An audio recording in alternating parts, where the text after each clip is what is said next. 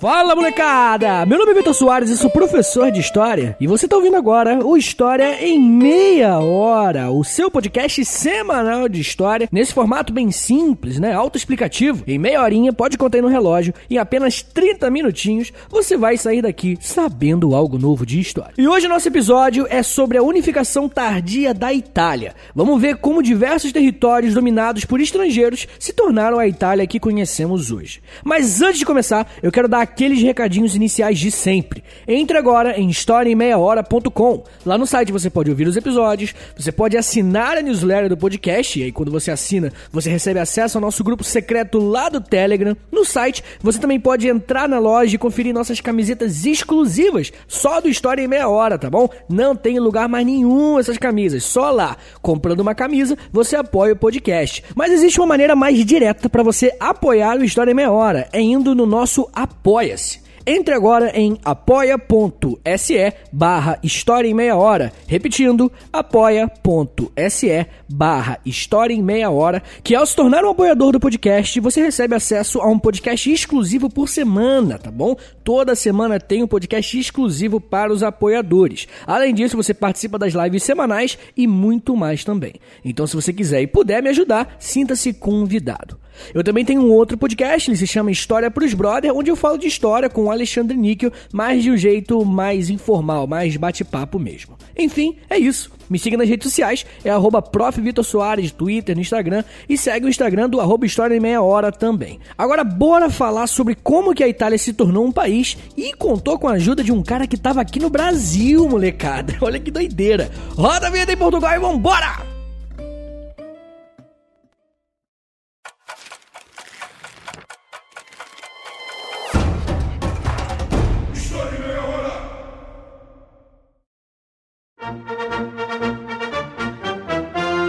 Você imagina o mapa da Europa, da América ou de qualquer outro continente, já vem na sua cabeça os países desses continentes, certo?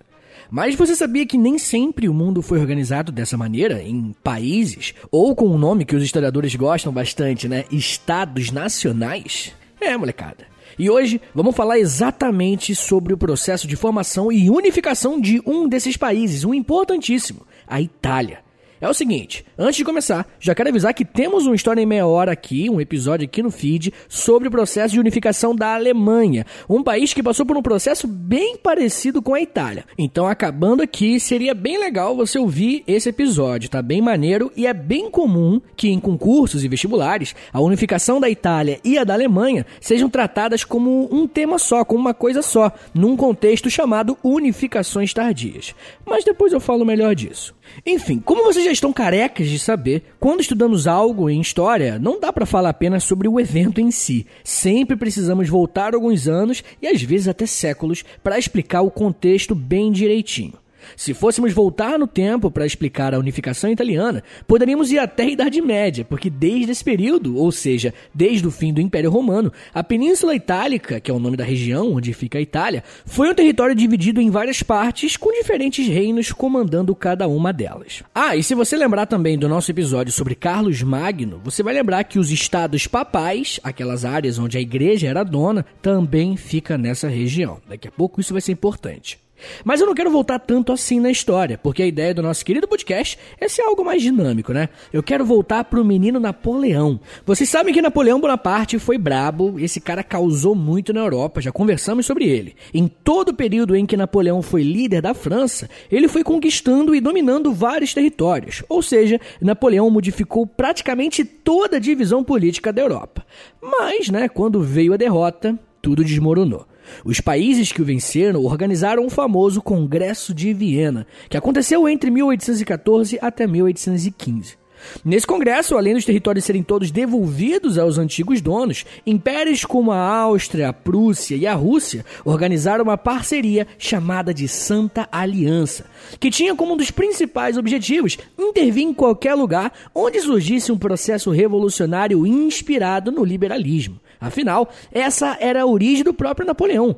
Esses ideais republicanos de liberdade, igualdade, foi isso que acabou gerando Napoleão lá da Revolução Francesa. Se em algum outro lugar algum grupo começasse com esse papo de igualdade, liberdade, a Santa Aliança ia chegar lá e ia descer o cacete. Eles pretendiam lutar contra os reinos que quisessem se unir para formar uma nação e colônias que queriam independência. Galera, guarda essa informação que lá na frente ela vai ser importante.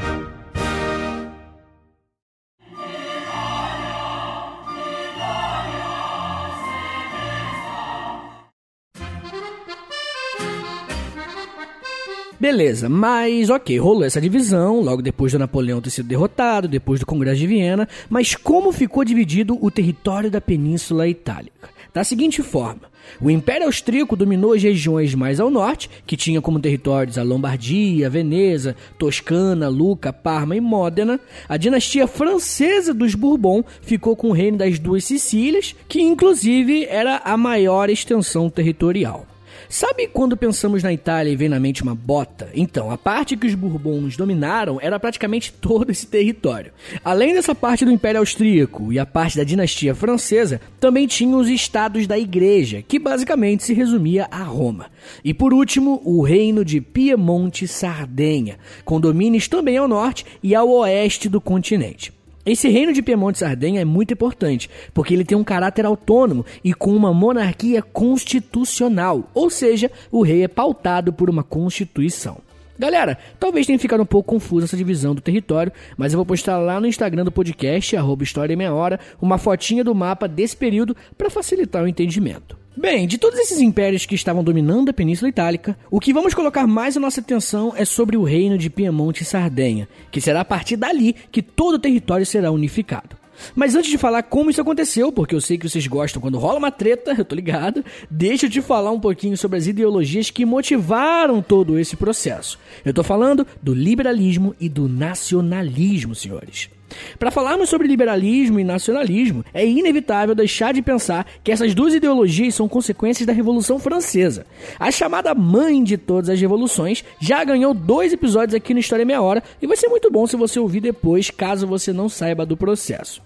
Uma das coisas que aprendemos sobre a Revolução Francesa é que a burguesia foi um dos setores da sociedade mais beneficiados depois dessa transformação social e política. A burguesia estava vindo forte, molecada, e com esse novo grupo, o liberalismo também estava ganhando força na mesma medida em que a burguesia também crescia.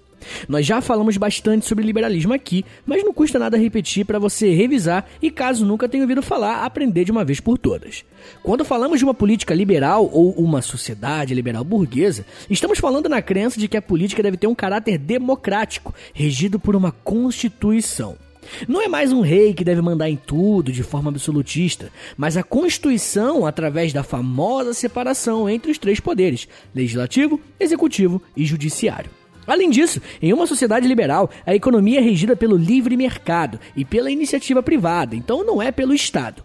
E por fim, para a burguesia, a religião e o Estado deviam ser coisas completamente separadas. Uma não deve interferir na outra. Esse, resumidamente, claro, é o liberalismo. Mas agora eu quero te apresentar um outro pensamento que estava nascendo ali no início do século XIX, junto com o liberalismo, com o crescimento do liberalismo. Eu estou falando do nacionalismo. O nacionalismo, senhores, é a ideologia que vai dar um senso de pertencimento a uma mesma nação. Como já falamos nesse episódio, ainda não existiam estados nacionais ou países. Isso foi uma invenção do nacionalismo que surgiu com o século XIX. Essa ideia que temos hoje de país, soberania nacional e patriotismo é algo completamente novo, extremamente recente historicamente falando. Mas pessoal, o que forma uma nação? O que faz um país ser uma nação unificada? Tem um historiador que nos ajuda a entender muito bem a formação desse novo conceito. Esse cara se chama Benedict Anderson. Para esse autor, uma nação é uma comunidade imaginada, limitada e soberana. A comunidade é imaginada porque pessoas que não se conhecem e nunca vão nem se ver compartilham dos mesmos vínculos. Essa comunidade também é limitada porque está dentro de um espaço geográfico, as fronteiras. E a nação também é soberana porque agora essa comunidade faz suas próprias leis. Então, pessoal, a partir do nacionalismo, pessoas que compartilham com o mesmo vínculo cultural, falam a mesma língua e compartilham a mesma história, irão se entender como pertencentes e membros de uma mesma nação. O livro desse autor é bem interessante e fica aí como dica para você. Ele se chama Comunidades Imaginadas de Benedict Anderson. Molecada, tanto o liberalismo quanto o nacionalismo serão extremamente importantes, tanto para a unificação da Alemanha rolar, como já ouvimos no outro episódio, quanto para a unificação da Itália também rolar.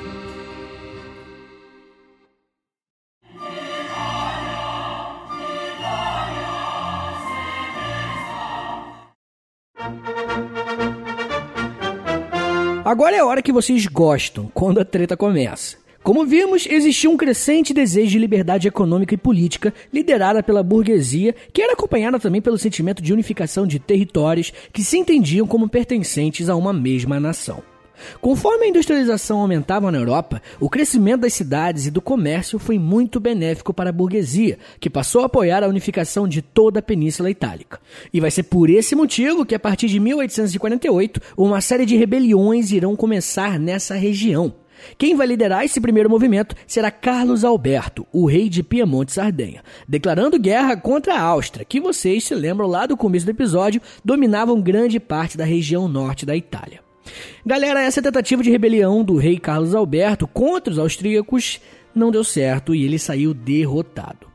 Como Carlos Alberto não tinha apoio internacional, ele foi com a própria cara e coragem, mas perdeu de forma bem humilhante. O negócio ficou tão feio pro Carlão que ele abdicou do trono e deixou pro seu filho Vítor Emanuel II. Mas galera, mesmo tendo perdido, esse primeiro movimento de Piemonte e Sardenha foi importante para inflamar o sentimento nacionalista que estava crescendo por toda a região. Pessoal, pensa aqui comigo uma coisa rapidinho. Se essa região toda estava fragmentada, mesmo que existisse uma vontade de unificar tudo isso para chamar de Itália, vocês acham que todo mundo, que a galera toda concordava na forma que isso deveria ser feito? Não tenha dúvidas que não. Se existe uma certeza na história é que a galera gosta de discordar. Mas enfim, existiam alguns tipos diferentes de projetos de unificação italiana. O primeiro tipo, né, o primeiro projeto, foi proposto pelo Vincenzo Gioberti. Eu tenho que fazer a mãozinha da Itália aqui, né? Esse mano defendia que a Itália deveria ser unificada a partir de uma monarquia constitucional, mas liderada pelo Papa. Além dessa proposta, outras duas se tornaram mais influentes até: o projeto de unificação republicano e um outro projeto que defendia uma unificação pela monarquia. Então já deu para ver que eram várias propostas bem diferentes, né? Enfim, o projeto republicano foi elaborado por um mano chamado Giuseppe Mazzini, que estava falando sobre essa unificação já fazia muito tempo. Pelo menos desde 1830, quando ele criou um grupo político chamado a Jovem Itália, que apoiava justamente essa unificação regida pelos princípios republicanos, ou seja, haveria uma democracia participativa. E por fim, o projeto monarquista de Vítor Emanuel II, aquele filho do antigo rei Carlos Alberto que eu já falei. Ele defendia a unificação da Itália, mas que fosse um país monárquico, ou seja, tivesse um rei. E quem seria esse rei? Isso mesmo, o próprio Vitinho, que é o meu xará. Agora bora fazer aquele resuminho para ninguém ficar perdido, que eu acho que eu já falei bastante informação. Falamos de duas coisas principais até agora. Primeiro, a unificação italiana foi influenciada pelo liberalismo e pelo nacionalismo. O rei Carlos Alberto de Piemonte Sardenha declara guerra contra a Áustria para unificar seus territórios, mas acaba perdendo feio. Segundo, segunda coisa que falamos aqui, mesmo com a derrota do Carlos Alberto, o sentimento nacionalista cresceu e surgiram diferentes projetos de unificação italiana. Um monárquico com a igreja comandando, um projeto republicano democrático e outro projeto de uma monarquia constitucional liderada pelo Vítor Emanuel, o novo rei de Piemonte Sardenha. Como o território da Península Itálica estava fragmentado e com diferentes reinos dominando cada parte, esse processo de unificação italiana só obteve sucesso porque tanto Giuseppe Mazzini, o republicano, quanto Vítor Emanuel II, o monarquista, foram muito importantes para essa conquista. O rei Vitor Emanuel vai promover uma série de modernizações no seu reino, mas o principal é que o nosso querido Vitinho aprendeu com os erros do seu pai. Vitor Emanuel viu que o seu pai não teve sucesso anteriormente porque quis peitar os austríacos sozinhos e os caras eram brabo. O que o Vitor Emanuel fez então? Colocou um homem chamado Camilo Benzo, o conde de Cavour, para conseguir maior apoio internacional para essa luta nacionalista de unificação. Nesse momento, quem vai apoiar o exército de Piemonte Sardenha será a França. Os franceses vão topar lutar contra os austríacos, mas com uma condição, né? Não existe almoço grátis. Que o território de Savoia e o território de Nice fossem cedidos à França. O acordo foi firmado e agora sim temos tropas francesas lutando junto com as tropas do rei Vítor Emanuel II versus os austríacos. Essa guerra, molecada, vai ficar conhecida como a Segunda Guerra de Independência Italiana. Ela aconteceu no ano de 1859.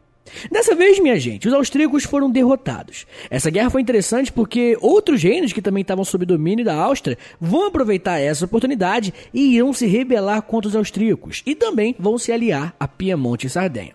A Áustria era bem imperialista ali na região, tá ligado? Os pequenos reinos e principados em volta da Áustria sofriam bastante com a sua influência. Mas enfim, com essa vitória sobre a Áustria, o poder do rei Vítor Emanuel se tornou muito maior, controlando praticamente todo o norte da Península Itálica.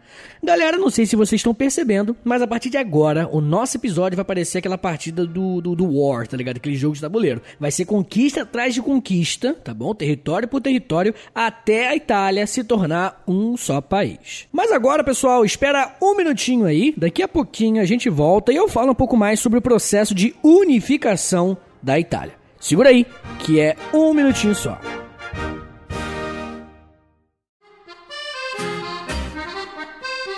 Pessoal, eu gosto muito de abordar esse tema de unificações tardias para mostrar para vocês como as coisas que nós desfrutamos hoje são consequências de um longo processo histórico que nem sempre foi gradual e tranquilo. Muita coisa rolou para que a unificação de vários países fosse feita. Mas voltando para a Península Itálica, a Itália como conhecemos hoje ainda não existia, ela ainda estava sendo formada. Como vimos no bloco anterior, o rei de Piemonte Sardenha, Vítor Emanuel II, conseguiu vencer os austríacos e dominar praticamente todo o norte da península.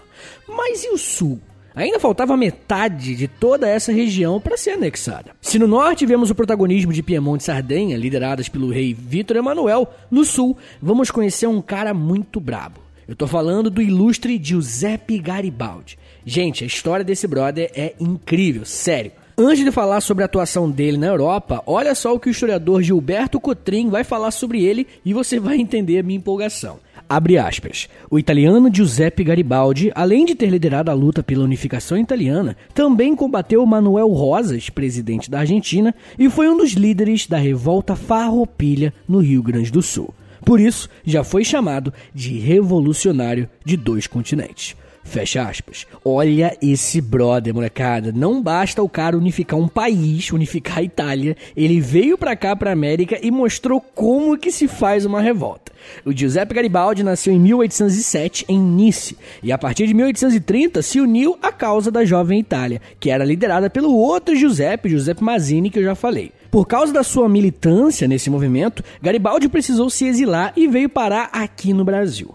Em 1838, Garibaldi vai ser nomeado capitão-tenente e um dos comandantes da revolta Farroupilha. Isso é muito louco, né? Alguns chamavam ele de herói de dois mundos por conta dos seus feitos. Quando ele pôde retornar à Europa, em 1848, o Giuseppe Garibaldi foi o líder de um movimento político e militar chamado Camisas Vermelhas, que tinha grande apoio das classes mais baixas, o povão mesmo, tá ligado? Garibaldi tinha esse apoio porque, para ele, a unificação da Itália deveria acontecer na forma de uma república, mas essa unificação deveria vir junto com uma série de reformas sociais. Olha só que interessante, galera. É a primeira vez que ouvimos nesse episódio algum personagem histórico que pensou nas reformas sociais como fundamentais para a formação de um Estado nacional italiano. Essa postura de Garibaldi foi muito importante para que ele conquistasse grande apoio popular e até voluntários para sua causa. Vocês lembram que eu falei ali atrás que existia um projeto de unificação italiana de uma forma monárquica, que era liderado pelo rei Vítor Emanuel, e a unificação republicana, idealizada pelo Giuseppe Mazzini? Então, o Giuseppe Mazzini vai se aliar ao Giuseppe Garibaldi para conquistar os territórios ao sul. Double Giuseppe que rolou. Molecada, o Garibaldi ele vai contar com o apoio de mil voluntários, e a palavra voluntário não é usada à toa, não era um exército oficial com gente profissional treinada não. Em 1860, Garibaldi e seu exército de mil homens, os Mil Camisas Vermelhas, vão lutar para conquistar o reino das Duas Sicílias, que ficava ao sul da península e estava sob domínio da dinastia dos Bourbons. Os Bourbons já estavam enfraquecidos, porque seu maior parceiro na região era o próprio Império Austríaco, que já havia sido vencido pelo rei Vítor Emanuel II. Com isso, o Garibaldi vai vencer e conquistar o sul da Península Itálica. Então agora temos o seguinte cenário o rei Vitor Emanuel e o conde de Cavour conquistando todo o norte, lembrando que os dois tinham o desejo de que a Itália fosse unificada e permanecesse uma monarquia, e temos também Giuseppe Mazzini e Giuseppe Garibaldi, o double Giuseppe que eu falei, conquistando o sul, mas para esses dois a Itália deveria ser uma república. Molecada, esse cenário poderia ter sido mais um ponto de conflito. O próprio ministro Conde de Cavour tinha medo de que a popularidade do Giuseppe Garibaldi atrapalhasse o processo de unificação do país. E olha só o que o historiador Christopher Duggan falou sobre isso. Abre aspas. Para Cavour, os eventos da primavera e do verão de 1860 acabaram sendo um pesadelo. O conde não se atreveu a se opor abertamente a Garibaldi, já que a opinião pública em Piemonte era muito entusiasmada com a expedição, assim como o rei, que também professou uma simpatia pessoal por Garibaldi. O grande medo de Cavour estava no fato de que, se o Garibaldi e o seu exército de jovens voluntários, a maioria dos quais eram democratas, triunfando contra todas as probabilidades e lançando ao Sum, nada poderia impedi-los de retirar seu apoio ao rei Vítor Emanuel. Fecha aspas. O medo, galera, o medo era que Garibaldi aproveitasse esse momento de vitória e de aprovação popular e se voltasse contra o rei Vitor Emanuel. Mas não foi isso que aconteceu. Garibaldi e Mazzini, ambos republicanos, entregaram o reino das duas Sicílias ao rei de Piemonte e Sardenha, porque preferiam ver a Itália unificada sob uma monarquia do que a Itália em uma república, mas toda dividida. Temos agora, pessoal, praticamente a unificação de todo o território italiano, e em 1861, Vítor Emanuel II se declara rei da Itália. Mas eu falei que é praticamente a unificação de todo o território italiano. Ainda falta uma parte. Gente, vocês viram que o processo para que isso acontecesse foi longo. Os monarquistas e republicanos tiveram que vencer várias batalhas e só depois de muito trampo conseguiram o objetivo que era fazer a Itália um território único. Mas vocês acham que acabou por aí? Nada disso. Ainda falta uma parte desse território que é extremamente importante não só para a Itália, mas para todo um grupo religioso. Eu estou falando de Roma e dos estados papais. Quando Vítor Emanuel se declarou rei da Itália, o Papa não reconheceu a sua autoridade. O reino da Itália poderia invadir Roma e os estados papais, mas tinha um problema que impedia que isso acontecesse. Quem fazia a proteção do Papa era o exército francês, e invadir Roma era o mesmo que declarar guerra à França. Mas, minha gente, a história é algo completamente dinâmico e muitas coisas estão interligadas. Se você já ouve nosso podcast, talvez já tenha se ligado no que aconteceu. Praticamente no mesmo tempo em que a Itália estava se unificando, a Alemanha também passava pelo mesmo processo. E como eu já disse, temos um podcast sobre a unificação italiana aqui no feed. Lá no norte da Europa, em 1870, aconteceu a Guerra Franco-Prussiana, que era justamente da Alemanha que estava se unificando contra a França. E por que isso é importante para a unificação da Itália, minha gente? Olha que maneiro. Para a França conseguir bater de frente com a Prússia, o exército precisou chamar as tropas francesas que estavam fazendo a proteção lá de Roma, e com isso o Papa ficou desprotegido. Pessoal, o caminho agora estava aberto. O tapete vermelho foi estendido. O rei da Itália avançou sobre Roma e conquistou esse último território que faltava para que a Itália fosse um país unificado. O rei Vitor Emanuel não só conquistou os estados papais, como em 1871 declarou que Roma seria a partir dali a capital da Itália. Mas a treta ainda não tinha acabado. A partir desse movimento sobre os estados papais, vai surgir na história o que chamamos de questão romana. Basicamente será um conflito interminável do reino da Itália com a Igreja Católica. Para você ter uma noção, o papa que perdeu seu território em 1870 foi o Papa Pio IX. Além de não reconhecer a autoridade de Vítor Emanuel como rei da Itália, o Papa se declarou prisioneiro dentro do próprio Palácio do Vaticano. Olha que doideira. Essa questão territorial da Igreja Católica é muito importante e também bem interessante, né? Como eu falei, desde o nosso episódio sobre Carlos Magno, vimos que a Igreja administrava uma parte bem grande do território que agora estamos chamando de Itália. E com o passar do tempo, esses domínios foram ficando cada vez menores, até serem conquistados de vez pelo rei da Itália, Vítor Emanuel. Essa questão romana vai ser um impasse entre o reino da Itália e a Igreja Católica por muitas décadas. Esse conflito só será resolvido uma vez por todas em 1929, com a assinatura do Tratado de Latrão, firmado entre a Igreja Católica e Benito Mussolini. Olha que bizarro. Com a assinatura desse tratado, o Estado italiano concordava em ceder um território no norte de Roma que seria administrado exclusivamente pela Igreja Católica. Esse território hoje é conhecido como Vaticano e é um dos menores países do mundo, tendo apenas uma área de 0,44 km. Na prática, é como se tivesse um país dentro de outro país. O Vaticano oficialmente é uma monarquia teocrática, ou seja, o Papa é tanto líder político quanto líder religioso desse território. Como vimos, a unificação italiana não foi nada fácil, e além da questão romana, outras pequenas províncias ainda estavam sendo unificadas para fazerem parte do Estado italiano. Podemos dizer com certeza de que esse processo de unificação só vai ser completo após a Primeira Guerra Mundial, onde os territórios de Trentino e Istria vão ser retirados da Áustria e cedidos de forma definitiva à Itália. Galera, entender tanto a unificação da Alemanha quanto a da Itália é muito importante porque cai direto em vestibular e em concurso público. Fica a dica para vocês mandarem bem nesses testes aí. E como eu falei, é muito comum que elas caem juntas, tá? A gente chama do contexto de unificações tardias, a unificação da Alemanha e da Itália.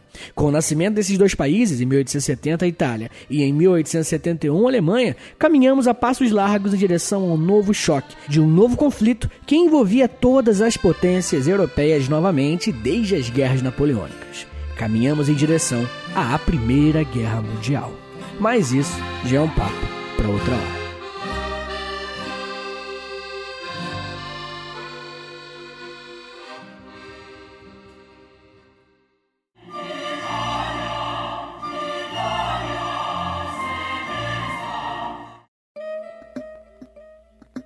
Senhores, muito obrigado por terem ouvido até aqui. Falar sobre a unificação da Itália é bem maneiro e eu vejo que é um assunto que poucas pessoas conhecem bem. Então fica aí a minha contribuição. Eu acho que é um tema meio subestimado e é primordial para entender a Primeira Guerra. E claro, né? Quando você entende a Primeira Guerra, você entende o mundo moderno. Peço então que você compartilhe esse episódio se você puder. Isso ajuda muito o podcast. Posta aí nos stories e marca lá, arroba História em Meia Hora, que isso me ajuda muito. Dá uma passada lá no apoia-se do podcast, não esquece, é apoia.se barra História em Meia Hora. E novamente, eu tenho outro podcast, o História Pros Brother. Ouve lá. Me siga nas redes sociais, é arroba Soares no Twitter, no Facebook, no Instagram e na Twitch também, tá? Eu tô lá na Twitch, twitch.tv barra Soares. É isso. Muito obrigado, um beijo, até semana que vem e valeu!